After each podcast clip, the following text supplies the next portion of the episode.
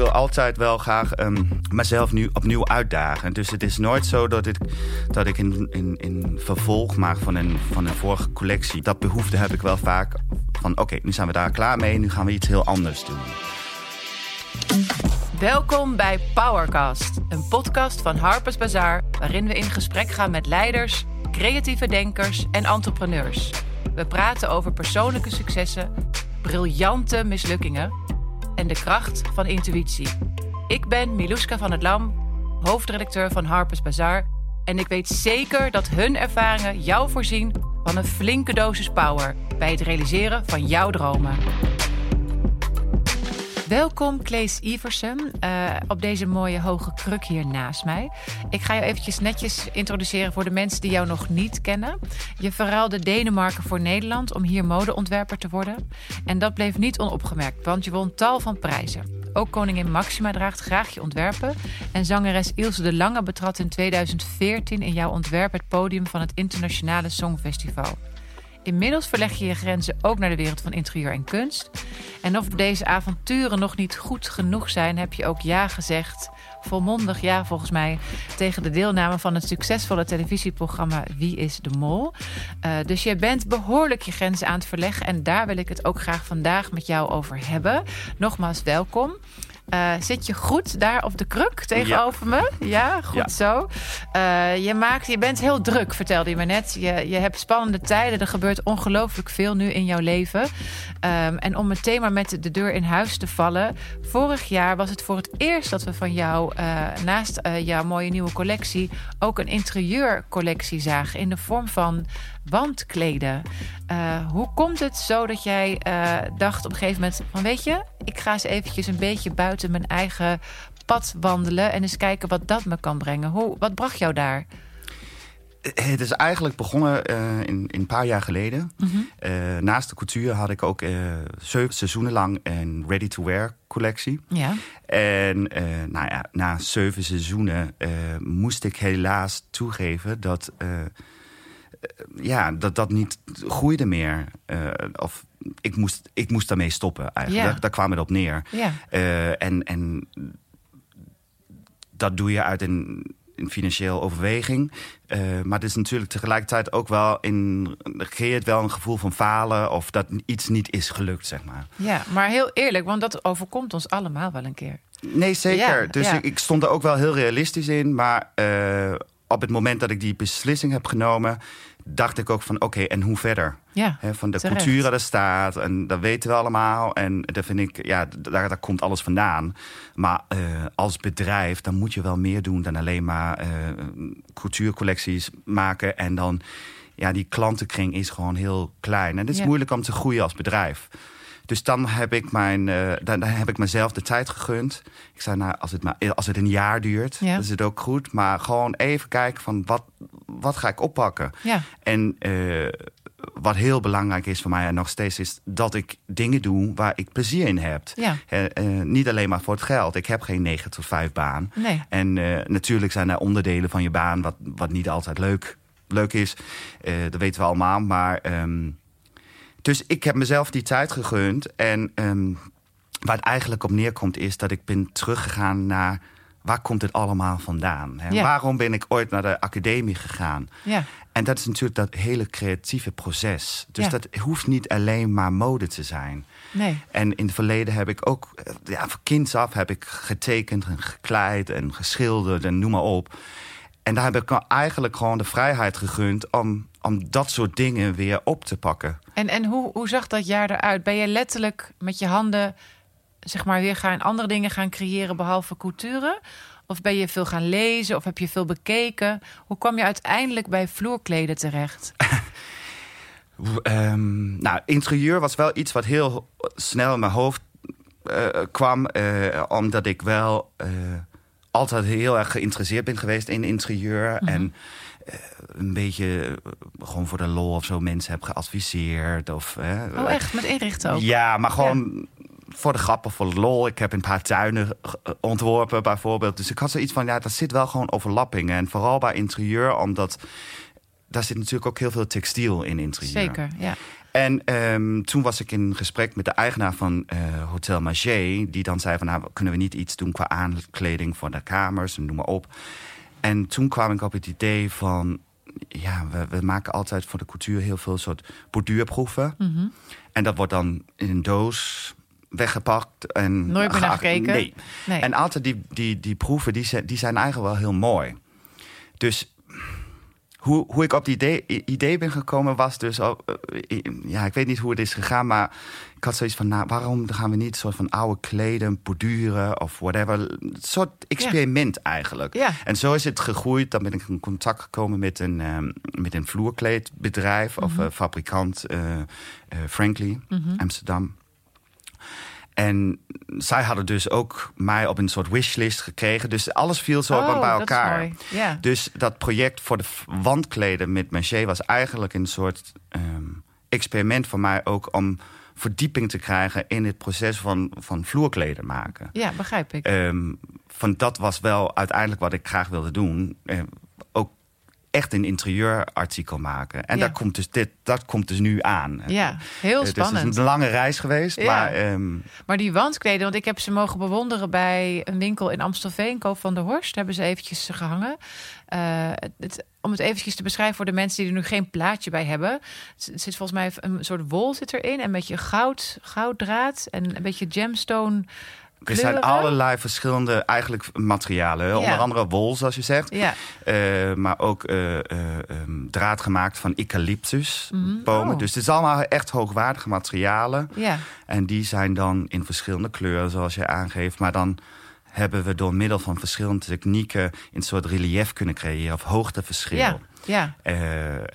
En dat vind ik juist wel heel spannend om in te duiken in die technieken van tuften, zoals het heet. Hè? Ja. Als een hoogpolige kleed, zeg maar zo'n haarkleed, dat wordt zogenaamd getuft. Dus er wordt draden in een soort gaas of een kleed geschoten. Ja, en is dat gebeurde dat hier dan ook in Amsterdam? Want het bedrijf wat je net noemde, Frankly Amsterdam, zit in Amsterdam. Gebeurt dat hier ook, dat tuften? Nee, het maken gebeurt in Portugal. Ja. Dus er is een communicatie tussen de fabriek en Frankly en ons. En het was voor ons ook, ik moest me ook verdiepen in wat werkt en wat werkt niet. Dus het was wel echt de input van de fabrieken, zowel als van Frankly was heel belangrijk. Ja, begrijp ik. En zag je meteen ook een vergelijk met wat je doet voor couture? Want je gaf al een beetje het vergelijk met de stoffen en het textiel, wat je ook hier vindt. Zag je nog een andere overeenkomst? Hoe je met couture te werk gaat? Uiteindelijk wel, achteraf. Ja. Ik ben er wel heel erg onbewust aan werk gegaan. Niet in de zin van, nou, het moet daar iets mee te maken hebben. Maar zonder dat je het weet, dan raakt het elkaar. En hoe meer dingen ik doe of hoe meer ik werk in een andere discipline, hoe meer ik dan ook bevestigd word dat, alles heeft met elkaar te maken. Ja, en maar ik vind wat ik heel mooi vind, omdat ons hoofdonderwerp is grenzen verleggen vandaag. Maar eigenlijk volg je heel erg als een soort flow, wat er eigenlijk een soort van uit je handen volgt. Dat volg je en pas later besef je dus wat er wel of niet gebeurt. Dus je volgt een heel natuurlijk proces daarin. Dus zo ga jij om met grenzen verleggen. Vervolgens ben ik benieuwd, reageerde, want ik weet, het wereldje van de mode is een klein wereldje. Men zegt ook heel vaak een beetje zo in de gangen, het wereldje. Hoe reageerde het wereldje op het feit dat je deze stap ging zetten? Tot nu toe erg positief. Fijn, ja, heel fijn. Ik vind het gewoon fijn als mensen kunnen zien van, dat klopt. Ze zien wat er vandaan komt. Het is niet zomaar dat ik denk van, nu wil ik een boek schrijven. Of, hè. Nee. Dus je ziet wel vaak dat mensen een stap wil maken in een andere branche. En dat hoopte ik dat het duidelijk zou zijn waarom ik heb gedaan wat ik heb gedaan. Ja. En dan hoef je ook heel weinig uit te leggen als je de producten naast elkaar zien hangen liggen. Nee, daar heb je gelijk en dat is waar. Stel je voor, je bent nog niet in Hotel Marché geweest. Vertel ons eens, wat zien we dan van jou? Waar zien we het? Het zijn wandkleden waar we sowieso heel veel dingen hebben uitgeprobeerd qua techniek, wat ik net vertelde. Dat probeer ik ook uit mijn cultuurwerk te doen. Altijd de grenzen verleggen, altijd nieuwe dingen verzinnen. Ja. Maar er is ook wel echt een directe connectie tussen de wandkleden en de culturen, doordat we in die kleden ook zelfs hebben geborduurd. Dus het is heel erg gelaagde wandkleden. waar heel veel technieken niet alleen maar binnen tapijten zijn toegepast, maar ook technieken die we al kenden van Cultuuraltelier. Ja. En zien we dan de wandkleden in de openbare ruimtes of vooral in de kamers van de allebei. Allebei. Ja. Ik ben wel benieuwd wat mensen daarvan vinden die het nog niet hebben gezien. Want ik zie inderdaad heel erg mooi een overeenkomst. En vervolgens vertelde jij mij zelf kort geleden dat je je ook helemaal gaat verdiepen nu in dat je ook een kunst. Hè? Je bent vaker in je atelier ook te vinden om je eigen kunst te creëren. Wat ben je daarmee aan het doen? Ja, dat kwam eigenlijk vanuit dat hele wandkleedverhaal. Mm-hmm. Toen we ze begonnen op te hangen op de kamers, merkten we dus in sommige kamers dat dat niet genoeg was. Dus ik zei tegen de eigenaar van, ik vind het niet erg om even weer te gaan schilderen. Van, dat is iets wat ik in het verleden heel veel heb gedaan. Op de academie? Op de academie en ook daarvoor. Ja. Dus toen heb ik redelijk snel een stuk of 30 wat kleinere werken gemaakt. En toen had ik zoiets van, dit vind ik eigenlijk wel heel leuk. En ik was een beetje vergeten hoeveel plezier ik daarin had. Ja. Dus daarna dacht ik van, ik wil wat meer tijd hiervoor vrijmaken. Van, het is een enorme creatieve vrijheid als je aan het schilderen bent. Ja. Je hebt één beperking en dat is het canvas. Ja. En met wat voor materiaal werk je met schilderen? Nou, dat is het dus ook. Ja. Ik ga niet alleen maar schilderen. Dan ga ik foto's opplakken en werk met plakband en papier en textuur. En daar ga ik dan weer borduren erop. Dus ook heel gelaagd wordt dat. Ja. En waar gaan we die werken zien? Moeten we dan naar je atelier of hangt het in een galerie? Of hoe gaan we die werken? 5 februari heb ik mijn show gehad. Mm-hmm. En daar heb ik ook een gedeelte van de ruimtes toegewijd aan de rest van mijn werk. Dus de wandkleden, de vloerkleden en de schilderijen. Dus daar hangt een selectie daar ook. Ik heb in december heb ik ook een expositie gehad van de schilderijen. En verder geïnteresseerden kunnen altijd langskomen in het schildersatelier op de afspraak en de werken bekijken. Ja. Wat nog over is. Maar echt ongelooflijk spannend. Want wat jij met je nieuwe collectie hebt gedaan, die je dus net onlangs hebt gelanceerd, is dat je eigenlijk al die dingen die je nu hebt ontdekt, dus al die nieuwe velden die je hebt verkend, die heb je allemaal geïntegreerd eigenlijk in wat je hebt gepresenteerd. Want kan je ons eens meenemen wat je precies hebt gepresenteerd met je nieuwe collectie en hoe dat eruit zag? Ik heb voor het eerst ooit in mijn carrière heb ik een collectie ontwikkeld zonder een soort inspiratie, moodboard of wat je het wil noemen. Mm-hmm. Maar heb ik mezelf kaders bepaald. Mm-hmm. Een soort, soms noem ik het een soort manifest. Hoe ik die collectie moest ontwikkelen. Het is maar met 2 stoffenkwaliteiten gedaan. En ik heb 5 iconische kledingstukken gebruikt als uitgangspunt. Het sweatshirt, het overhemd, het trenchcoat, het pak en de little black dress. En die 5 iconische kledingstukken moesten in transformatie meemaken in 5 stappen tot iets anders. Oh, te gek. En dat is bedoeld om uit te beelden dat een jurk hoeft niet een jurk te zijn. Nee. Een little black dress wordt uiteindelijk ook een broek. Ja. Of een soort van een broek. Dus daarin heb je enorm je transformatie ook gezocht. Dit was echt een enorme uitdaging voor mij en een heel andere manier van een collectie ontwerpen. Ik zat echt op een gegeven moment te puzzelen. Het was een soort sudoku. Wauw, maar zag je het voldoende zitten elke keer weer? Want ik kan me voorstellen dat dit wel echt eventjes iets anders is. Want normaal gesproken is het misschien wel leuk om de mensen daarin mee te nemen. Normaal gesproken maak je dus een moodboard voordat jij begint.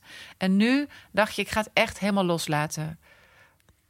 Ja, of niet eens zo. Het is heel moeilijk, ook organisch eigenlijk. Ja, dat gaat heel organisch. Ja. En één ding wat wel zeker is, van de ene collectie naar de andere, ik wil altijd wel graag mezelf nu opnieuw uitdagen. Dus het is nooit zo dat ik een vervolg maak van een vorige collectie. Vaak als ik een hele lichte collectie heb gemaakt of heel romantisch, dan liever niet dan de volgende keer. Dan wordt de volgende heel, heel zwaar en heel donker of weet ik veel. Ja. Dus dat behoefte heb ik wel vaak van oké, nu zijn we daar klaar mee. Nu gaan we iets heel anders doen. Ja, dat past echt bij jouw persoon. Ja. En als mens, maar ook als vakman. Ja, ik wil gewoon uitgedaagd worden. Ik hoef niet dingen te vaak te herhalen. Of, een goede vriend zei ook tegen mij van, het is echt ongelooflijk met jou. Je krijgt zoveel ideeën, maar je voert ze ook altijd uit. Het is niet zo dat je alleen maar zegt, ik wil dit doen, ik wil dat doen. Nee. Als ik iets in mijn hoofd heb, dan Dan ga je het ook doen. Ja. Dus even een soort sidestepje voor... om welke les kun je hieruit halen... is als je droomt of iets denkt of visualiseert... ga het dan vooral ook doen. Ja. En als ik jouw verhaal beluister... dan de rest volgt best op een organische manier. Want als je eenmaal begint... kom je in een soort van stroom terecht. Zo werkt het voor mij in ieder geval. Voor jou werkt dat zo, ja. Hey, en dan heb je die 5 iconische ontwerpen heb je genomen als basis. En vervolgens eigenlijk de inspiratie die je hebt ontdekt nu... vanuit jouw wandkleding, ik moet het goed zeggen... en jouw schilderwerk neem je dus ook mee nu in jouw installatie. Dat heb je nu laten zien bij je presentatie. Ja, onder andere zijn er een aantal schilderijen... die hebben echt basis gevormd voor het hele lijnenspel... en de bewerkingen in de collectie. Dus die schilderijen hangen daar ook midden in vloerkleed... ook in hetzelfde patroon. Dus ik denk dat de bezoeker... zal die connectie gelijk zien. Dat denk ik ook. Hey, en denk je dat mensen over jouw vloerkleden durven te lopen? Want als het zoiets moois is, bijna culturenwaardig... hoe ga je daarmee om? Nou, die ligt wel ergens zodat je niet zo vaak eroverheen hoeft te lopen. Ik wil hem graag in mijn keuken hebben daarna namelijk. Oh ja, je hebt al iets gevonden daarvoor. Nee, ik vind het ook wel... Dat is ook iets wat ik heb ontdekt. En ik ben zoveel dingen aan het maken. En ik maak vrouwkleding. Ik heb echt niks in huis van mezelf. En ik dacht op een gegeven moment van... dat wil ik eigenlijk ook wel hebben. Oh, je hebt niks van jezelf in huis? Nee, maar daar ben ik dus recent mee begonnen. En daar hangen ook schilderijen nu. En ik denk van, waarom? Ja, dit is altijd... Je denkt nooit aan jezelf. Mensen zeggen ook, maak je nooit kleren voor jezelf? Nou, nooit gedaan. Dus maar ook dus nooit over nagedacht. Wordt het volgende project? Nee, wie weet. Dat zou leuk zijn. Ja. En ik vind het ook grappig dat jij een vloerkleed in de keuken gaat leggen. Ja, onder de eettafel. Ja, maar het is toch te gek. Want de meeste mensen gaan keurig naar de haard... of naar waar de televisie staat. Ja, maar deze past juist in mijn keuken. Dan ga ik misschien een andere maken voor mijn woonkamer. Oh ja. En als je nadenkt over kleding voor jezelf maken... want ik heb geen idee of je ooit mannenkleding hebt gemaakt... Nou, ja, er gebeurt natuurlijk wel eens... als ik heb uniformen een aantal keer ontworpen. Ja, daarvoor, dus, uiteraard, ja.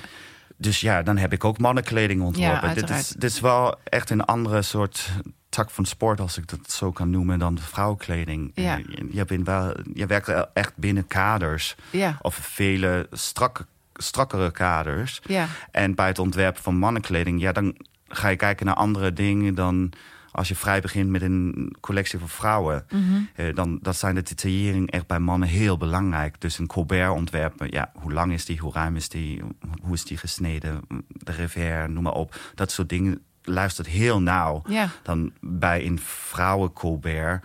dan kan je gewoon een soort van heel gek gaan doen. Hè? Dan ga je gewoon, dan kan je heel erg spelen met verhoudingen... En als je dat gaat doen bij mannen, dan moet je wel voorzichtig doen of zo. Vind ik persoonlijk. Yeah. Omdat een man moet het uitzien als een man. Ja, maar dat is jouw overtuiging. Want ik kan me ook voorstellen dat je daar anders naar kijkt. Maar dat is jouw overtuiging. Maar misschien past het ook wel weer bij jou... om daarin je grenzen te gaan verleggen. Ja, wie weet. Wie weet, toch? Lijkt me ook wel heel spannend.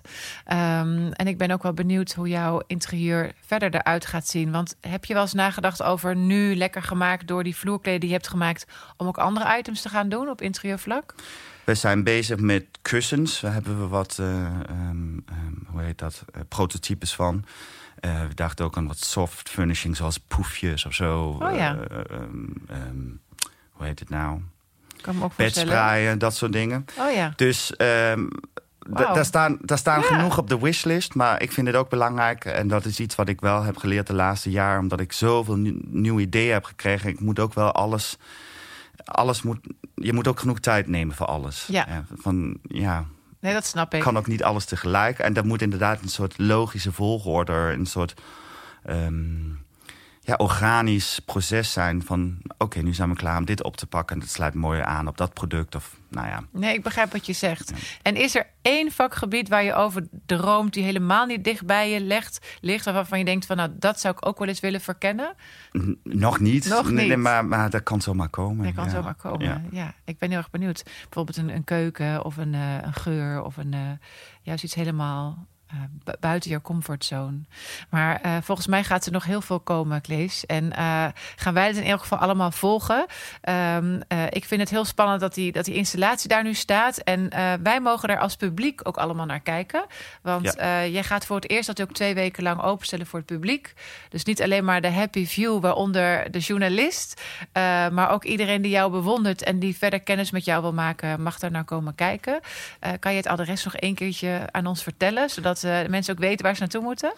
Het is in Hotel Mei op de Gelderse Kade. Mm-hmm. Net recent geopend hotel. Mm-hmm. En lobby inlopen en dan zie je vanzelf waar je naartoe moet. Heel spannend. Dus... En gaan we jou daar ook ontmoeten? Ben jij regelmatig ook daar? Nee, jouw assistent stuurt jou terug. Kans is niet heel groot. Ik heb natuurlijk echt andere dingen te doen. Maar ik zal uiteraard af en toe even langs gaan om te kijken of alles daar netjes staat nog. Ja, en of iedereen blij en gelukkig rondloopt. Ja. Ik weet het zeker, want... wat ik heb gezien zag er geweldig uit. En gefeliciteerd alvast daarmee. Dankjewel voor de komst naar de studio. Dankjewel. Dankjewel voor het luisteren naar deze Powercast. Je kunt deze en alle andere afleveringen terugvinden in je favoriete podcast-app. Wil je altijd up-to-date blijven? Volg ons dan via het magazine, via onze site harpersbazaar.nl, onze social media kanalen of tot ziens op een van onze events.